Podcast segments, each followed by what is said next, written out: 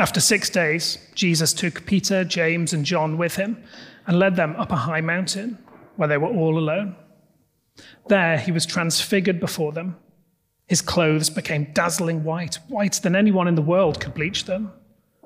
And there appeared before them Elijah and Moses, who were talking with Jesus. Peter said to Jesus, "Rabbi, it is good for us to be here. Let us put up 3 shelters, one for you, one for Moses, and one for Elijah." He did not know what to say. They were so frightened. Then a cloud appeared and covered them, and a voice came from the cloud, "This is my son whom I love. Listen to him." Suddenly, when they looked around, they no longer saw anyone with them except Jesus. As they were coming down the mountain, Jesus gave them orders not to tell anyone what they had seen until the Son of Man had risen from the dead. They kept the matter to themselves, discussing what rising from the dead meant. And they asked him, "Why do the teachers of the law say that Elijah must come first?" Jesus replied, "To be sure, Elijah does come first and restores all things. Why then is it written that the Son of Man must suffer much and be rejected? But I tell you, Elijah has come, and they've done to him everything they wished, just as it is written about him." Before I start timing, this is not part of my official sermon stuff. 2 things. It's a shame Richard's not here to preach on this when Jesus says the phrase, "to be sure." I was a bit gutted for him. And also, when I've been prepping this the last couple of weeks, I've had in my head a hymn that I've texted a few people to see if they knew, and no one seems to know it. So the hymn, "I Saw a New Vision of Jesus." Does anyone? Yeah, one person. I thought you might, Beth. Is that it? Oh, that's Devo. Great words, terrible tune. Well worth reading later on. So yeah, do keep Mark open in front of you. We're going to dip into this as we go through it. And currently in Mark, we're at the very central heart of Mark's entire gospel. This is the central heart of what he's trying to tell us about Jesus. Mark 8 and 9 are the real turning points in the whole of Mark's gospel, and they're really the central point of what the first half has all been showing us. So in the first half, Mark and Jesus have been trying to show us again and again and again who Jesus really is. Something that Peter, back in chapter 8, finally seems to understand and get. He finally seems to do it when he announces that Jesus is the Messiah, meaning that he's the king that God promised all the way back in the Old Testament that would restore all things and make everything good again. And since Jesus has been preaching, since Mark 1, that the kingdom of God is near, and Peter seems to identify Jesus as the king, well, that's good news, right? Because a kingdom needs a king, and if Jesus is it, that's good. But this section of Mark is also the time when Jesus has begun to teach about what he came to do. And we've seen that he's been teaching the disciples that the Son of Man must suffer many things and be rejected by the elders, the chief priests, and the teachers of the law, and that he must be killed, and after 3 days, rise again. And that bit the disciples don't get. That doesn't seem to get into their heads. They don't seem to understand what's going on there. But Jesus needs them and us to hear that that's what's going to happen because, as we saw last week, he needs us to see that his pattern is the only pattern. If we want to follow him as his disciples, we need to be prepared to suffer. Whoever wants to be my disciple must deny themselves and take up their cross and follow me.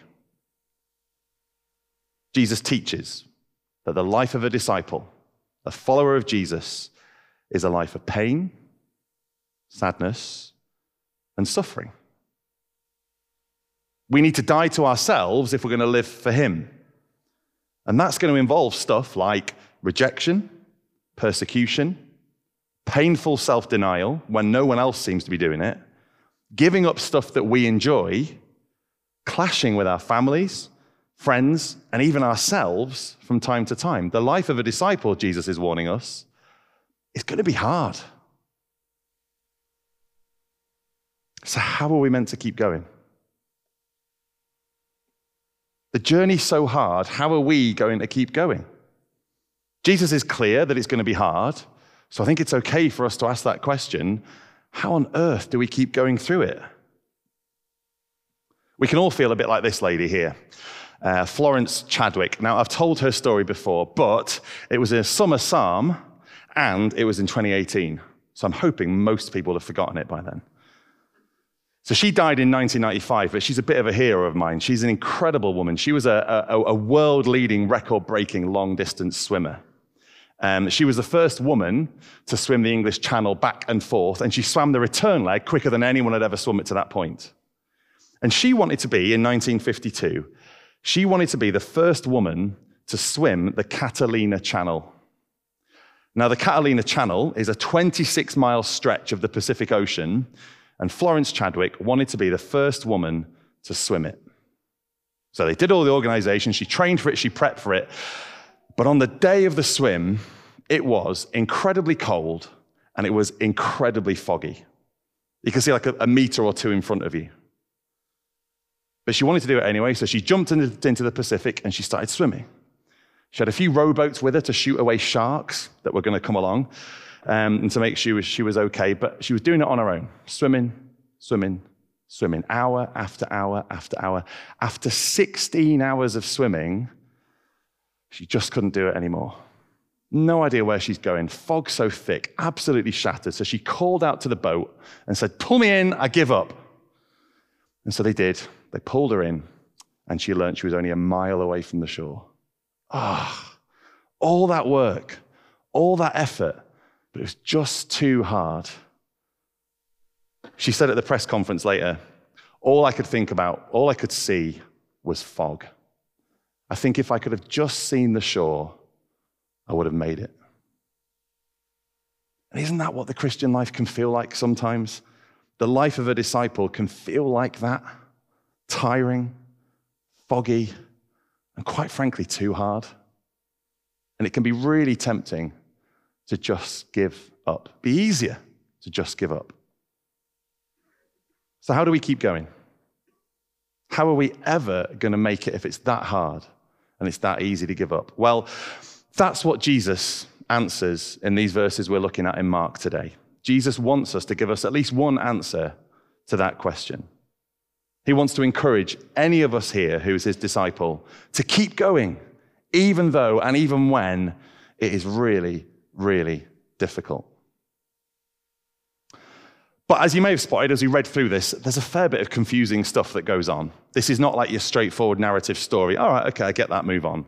So we're going to walk through it a chunk at a time to try and understand a little bit about what's going on. And because it's me, I need little headings to help break it up. But the headings, you don't need to remember them. They're just there to help me as like a roadmap. And it all starts in verse 1 with a confusing prediction. So verse 1, "Truly I tell you, some who are standing here will not taste death before they see that the kingdom of God has come with power." So Jesus says that some of the 12 men stood in front of him will not die before they see that God's kingdom has come in power. But what does it mean that God's kingdom has come in power? What does that look like? What is Jesus talking about? Now, theologians have discussed this for centuries, fallen out about this, different strong views. You may have a strong view. I don't think it's Mark's main point, but I'm fairly convinced that Jesus here is talking about the disciples seeing the kingdom of God coming with power as they see the death and resurrection that he's just been talking about. So Jesus encourages them to keep going because they will see his resurrection and his kingdom begin, therefore, for themselves. So I think of this verse a bit like something that I've encountered over the last couple of years. I'm a big fan of the PlayStation game, The Last of Us. Any other fans in the room, I don't know. And a few years ago, they announced they were going to make a TV show of The Last of Us game. And that got people like me quite excited about that. But that was a few years away. From them announcing it to them doing it, it was about 2.5 years. And the way that HBO grew and maintained our excitement as they waited for the show was a thing they did very early on called a teaser trailer. Now, a teaser trailer, if the main trailer for a show is like a little preview of what's going to happen, a teaser trailer is like a little hint of a taste of a preview of what is going to happen. So it's even smaller than the real trailer. It's a little final mini glimpse of what you're excited about. It's like a mini taste. And verse 1, if you like, is a bit like a teaser trailer for the resurrection. Verse 1 is like a teaser trailer to the disciples for Jesus' resurrection. My resurrection glory is coming, he says, and some of you are going to see it.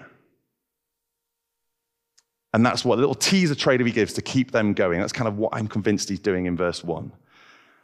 And then we move on to see a startling transformation in verses 2 to 3. And in these verses, Jesus takes his three closest friends from the 12 disciples, Peter, James, and John, for a 6-day trip up a high mountain. Now, there's loads of stuff in this chapter that is a direct link and a direct jump back to the Old Testament.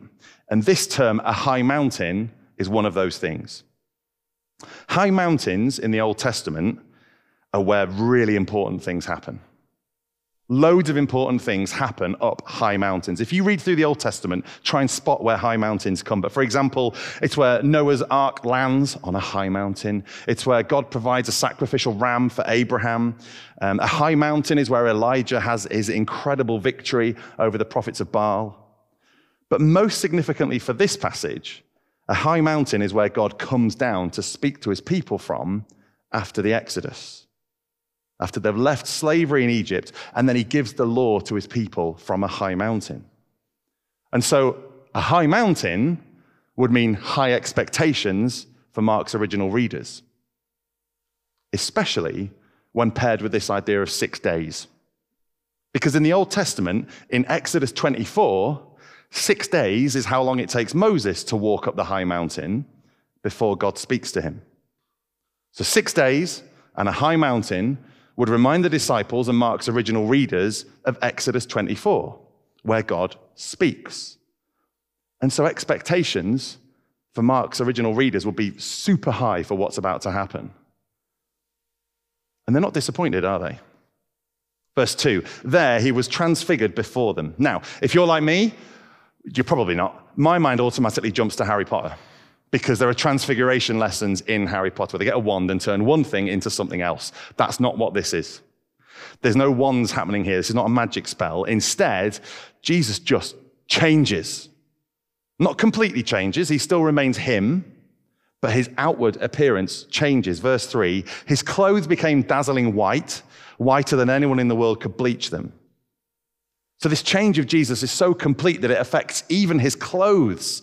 And I can just imagine the conversation between Mark and Peter when Peter was describing this moment. Yeah, and then he's got everything just turned white. What, like white, like something bleached? No, even whiter than anyone in the world could bleach them. And Mark going, oh, I'll write that down.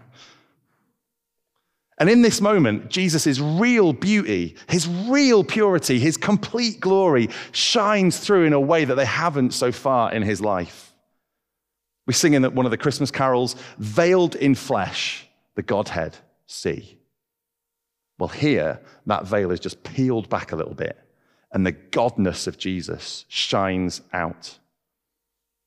And then we get a significant meeting, because Peter, James, and John suddenly realize that they're not alone with Jesus, verse 4, and there appeared before them Elijah and Moses, who are talking with Jesus. Now, we're not told how the disciples recognize Elijah and Moses. Maybe they had name badges. Maybe they were like in FIFA, if you used to play that, where they have the name bars above the heads when the players are running around. We're not told. We just know that they do recognize them. They're really there. And that is significant as well, because it's another Old Testament thing. So both Elijah and Moses are massive characters from Israel's history. But there's only one place in the Old Testament where they're both mentioned together.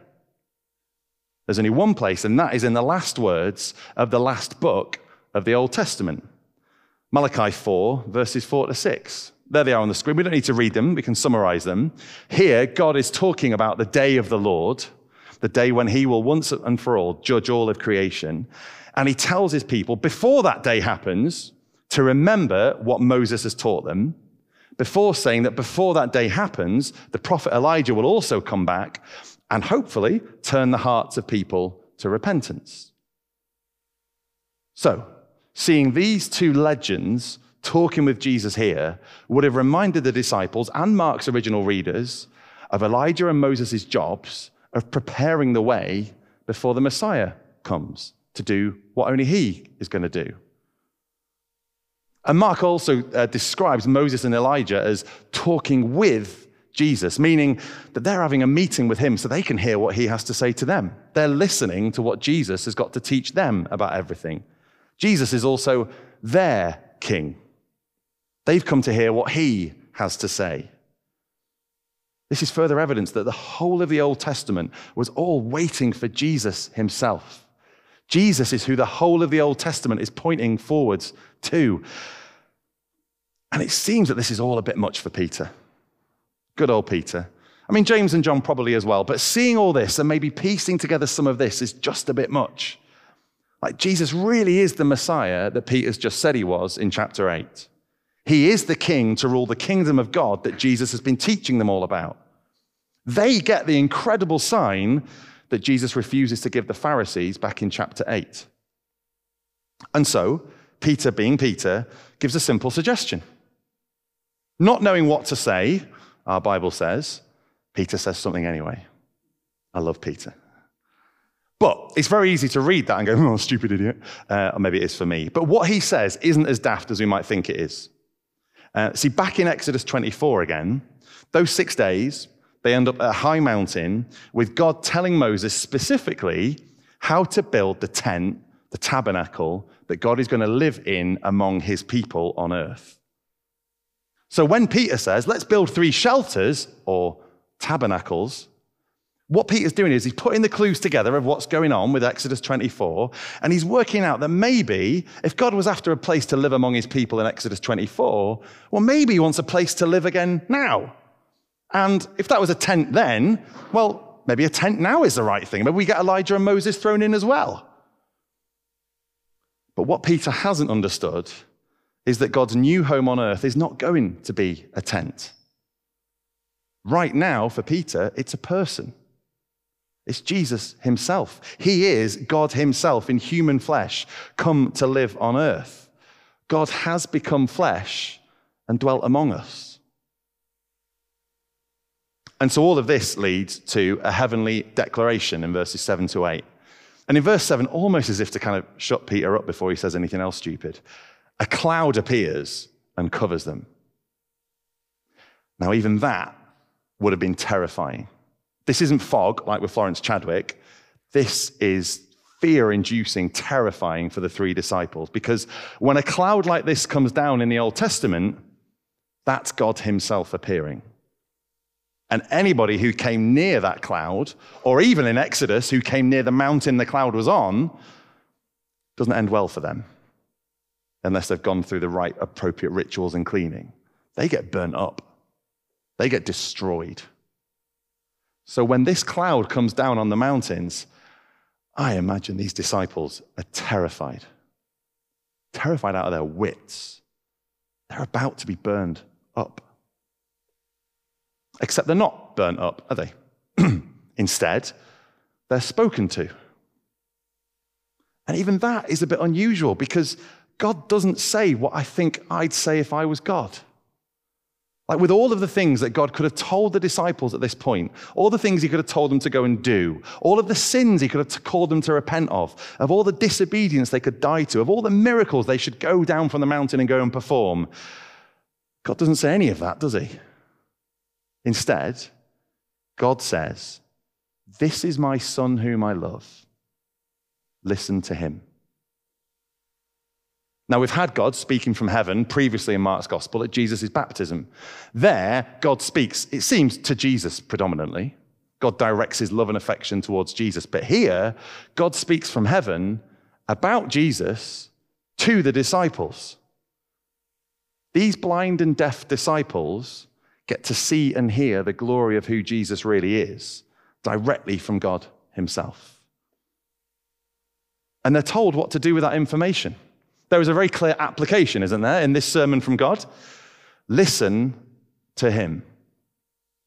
Listen to Jesus. If we want to be disciples of Jesus, we need to listen to Jesus first and foremost. What he says must be louder than anything else we listen to. Listen to Jesus. And then it's over. Verse 8. Everything gone. Just the 4 of them left. The mountain top isn't a mountain stop, and they have to come back down. Jesus still has a mission to complete. Staying on the mountain isn't going to lead to his death and resurrection. They have to come back down. And as they come back down the mountain, Jesus gives them a surprising command. Verse 9, as they were coming down the mountain, Jesus gave them orders not to tell anyone what they'd seen until the Son of Man had risen from the dead. Now, Jesus has told quite a few people not to speak about what's happened to them so far in Mark. This is the 9th time in Mark that Jesus tells people not to speak about what's just happened. It's the 9th time they're told to keep quiet. But it's also the last time that Jesus says it.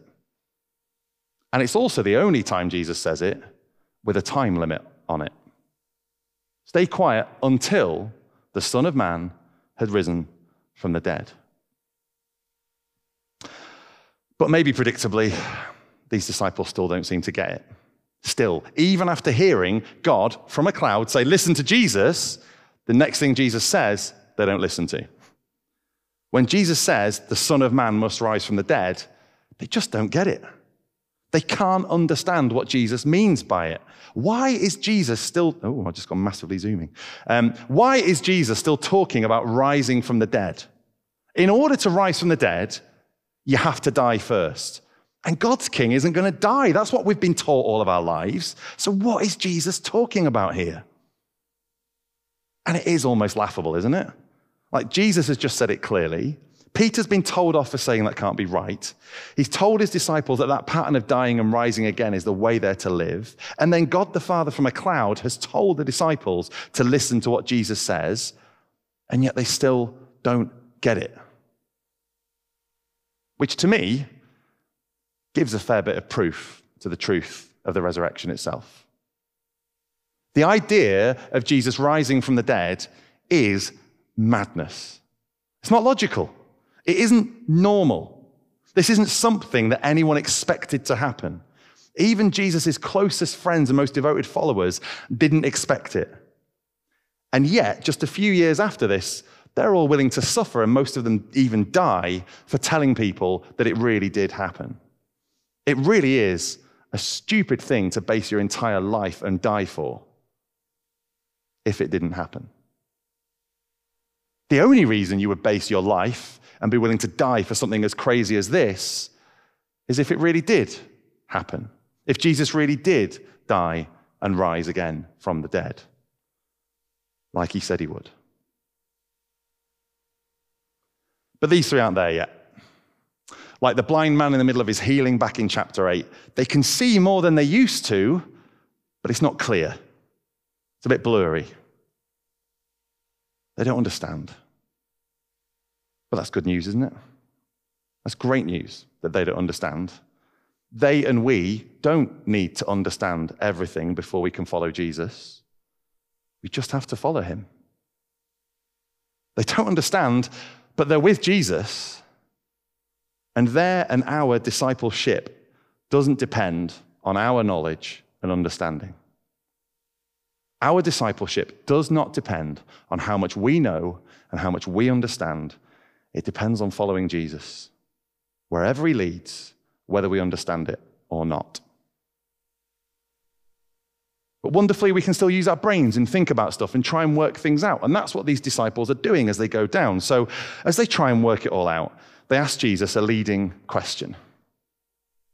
There you go. They asked him, verse 11, why do the teachers of the law say that Elijah must come first? As they try and work out and piece together everything, just something's really troubling them. Jesus keeps talking about dying, but that's not what they've been taught is going to happen. They've been taught by the teachers of the law who've taken those verses from Malachi 4 and other places that we saw earlier and taught them that before the Messiah comes, Elijah's going to come and make everywhere smooth and smooth everything out. There's going to be righteousness and peace and harmony and repentance. And then the Messiah's just going to come in power. So what they're asking here is, or what they're hinting at with this question is, are you sure you've got this right, Jesus? You keep talking about your death and suffering.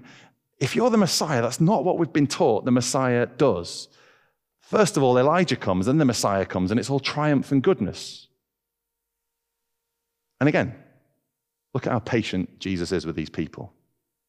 Despite the fact of all they've just heard, they start trying to correct Jesus with this question, Jesus doesn't lose it, does he? He's so gentle and he's so patient, and he tries to help them understand. He's patient and he's kind, and that's good news if you're anything like the disciples. And instead, Jesus just gently corrects them. Yes, he says, Elijah does have to come. That bit you've been taught correctly. Elijah comes first, but that's not all the Old Testament teaches about what has to happen. See, the Old Testament also says something else has to happen before that final day of the Lord. And Jesus leads them to it with the question, why then is it written that the Son of Man must suffer much and be rejected? What he's saying is, yes, Elijah has to come, but so does the suffering Son of Man. Along with Elijah has to be the suffering Son of Man, a man of sorrows who has to die. Jesus is again pointing out that the way of the cross, the way they don't understand, is the way that the Old Testament has always been pointing to. This cross, death, and resurrection, this isn't just Jesus' pessimistic invention, oh, I think they're going to kill me, actually. This isn't what Jesus is doing. This has always been God's plan throughout the entirety of history. And he's told it to his people for centuries. And, Jesus adds, to encourage his disciples, I think, Elijah already has come. He's already come, and he suffered. Like Mark has made it clear that John the Baptist is the Elijah that everyone's been waiting for. The same home, the same clothing, the same food, the same sort of message. And look what happened to him, Jesus says. He was rejected, he was imprisoned, and then he was beheaded. And if people did all that to the person pointing to the Messiah, well, they're going to do that and much worse to the Messiah himself.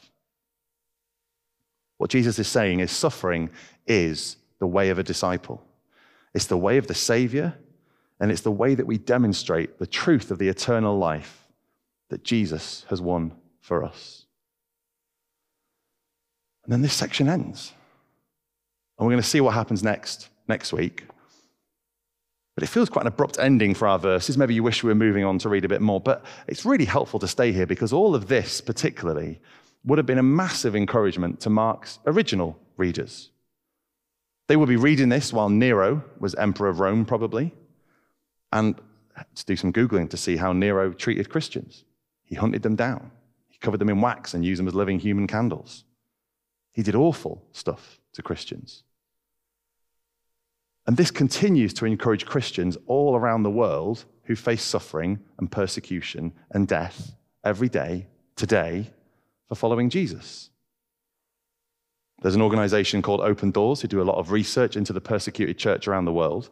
And according to Open Doors, 1 in 7 Christians worldwide are persecuted today. 1 in 7.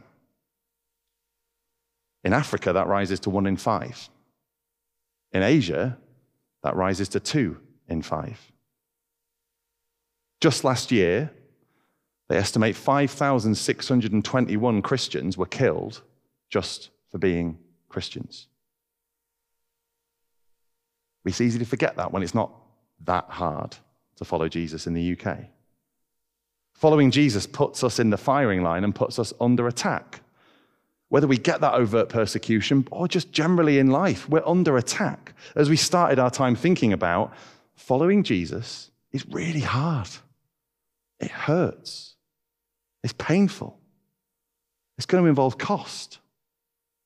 But Jesus' teaching here encourages us that suffering is not a sign that we've been abandoned by God or that we've made mistakes, but it is a sign of friendship with and unity with the Son of Man who must suffer much and be rejected. Our suffering today and now is a painful reminder of our beautiful unity with the Messiah King, who welcomes us into his kingdom through his suffering. And that's all well and good. It's still hard, isn't it? And giving up is still tempting. Compromise feels easier. Just because Jesus knows our pain doesn't make our pain any less painful. So how do we keep going? We still haven't answered that question. How are we going to make sure we keep going? What are we going to do to keep going through all the pain? But that's why Mark gives us the transfiguration account in the middle of all this teaching about dying to yourself. Because if verse 1 is the teaser trailer, the transfiguration is the full trailer of the resurrection of Jesus. The transfiguration is a brief sneak peek of the permanent glory that Jesus is going to have after he's died and gone to heaven and risen again, when his full godness will no longer be veiled by humanity, but shown clearly through it. And we give him the transfiguration to remind us of that. Jesus tells us, remember that truth. Remember that what you've seen in me is what's coming for you. Keep looking at that and keep swimming. 2 months after Florence Chadwick swam her failed swim, she had another go. This time, it wasn't any less cold. It was just as foggy. There were still sharks, but she made it. And when they asked her afterwards what made the difference, she said this: "This time, the entire time, I kept in my mind an image of the shore." And in the transfiguration, Jesus gives every single one of us here a little image of the shore. What we see here is what we're promised if we're his disciples. One day, whenever that may be, however long away that might be for us, if we're one of his disciples, we will close our eyes in death and open them to see Jesus like this, only better. More glorious than this. And we'll be transformed too. We won't be stood around going, what do we do? We'll know exactly what to do. Because Jesus will tell us, he'll say, well done, good and faithful servant. Come and share in your master's happiness. And it will be worth it. The Apostle Paul says that our present sufferings are not worth comparing with the glory that's going to be revealed in us. When we get there, we'll look back on everything we've lost out on for following Jesus, every pleasure we've denied ourselves in order to listen to him, every word of abuse or sneering or mocking or rejection that we've faced because we're his disciples, every tear we've cried in every valley God's led us through, every beating and torture we might endure as we die to ourselves to follow him, everything we've painfully given up in order to be a disciple of Jesus, all of it, and we'll say, it was worth it. Oh, it was worth it, more than worth it. And the transfiguration is just a teaser trailer of that. Given to us to keep swimming, to help us keep in our mind an image of the shore. That's particularly helpful in Mark, because actually in Mark's gospel, you don't get to see the risen Lord Jesus. That's why Mark gives us it in the middle. If you're struggling this morning, when we struggle in the future, this passage gives us two things to help us keep swimming. Firstly, it tells us really clearly, listen to Jesus. Listen to Jesus. He really is the Messiah. Listen to him more than any other voice, even your own voices. Listen to him through his word and in prayer. Listen to him. And secondly, keep in your mind an image of the shore. Don't forget where our eternal home really is. This is not our home.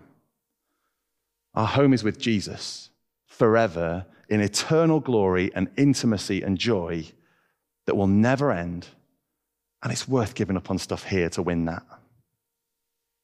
So this passage shouts at us to keep swimming. Just keep swimming. Disney had it right. The shore is just around the corner. It's just through the fog.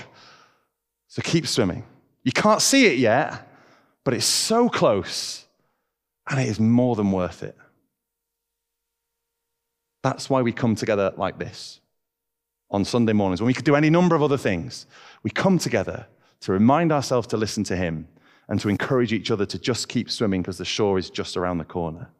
That's why we're part of home groups, to do that in a more intimate way. That's why we need each other, to keep ourselves listening to him and reminding each other of what we forget so easily, is that the shore is just over there. If you're not a Christian yet here this morning, this is something that can be yours too. this certain hope, this joy set before us. To join Jesus' kingdom is an offer that he gives to anyone and everyone, no matter who they are. We would love to chat with you about that if you'd like to chat about that. Because if your hope and your confidence is in anything other than Jesus, it's not really a hope you can rely on, and it's a misplaced confidence. Only Jesus. And for those of us who are struggling, wondering how to keep swimming, how to keep fighting sin, how to keep dying to ourselves, let's keep listening to him. Let's keep in our mind an image of the shore. And the beautiful thing is, Jesus has already swum the race. He's already won that prize for us. And he promises to help us keep swimming as we listen to him and keep our eyes fixed on him.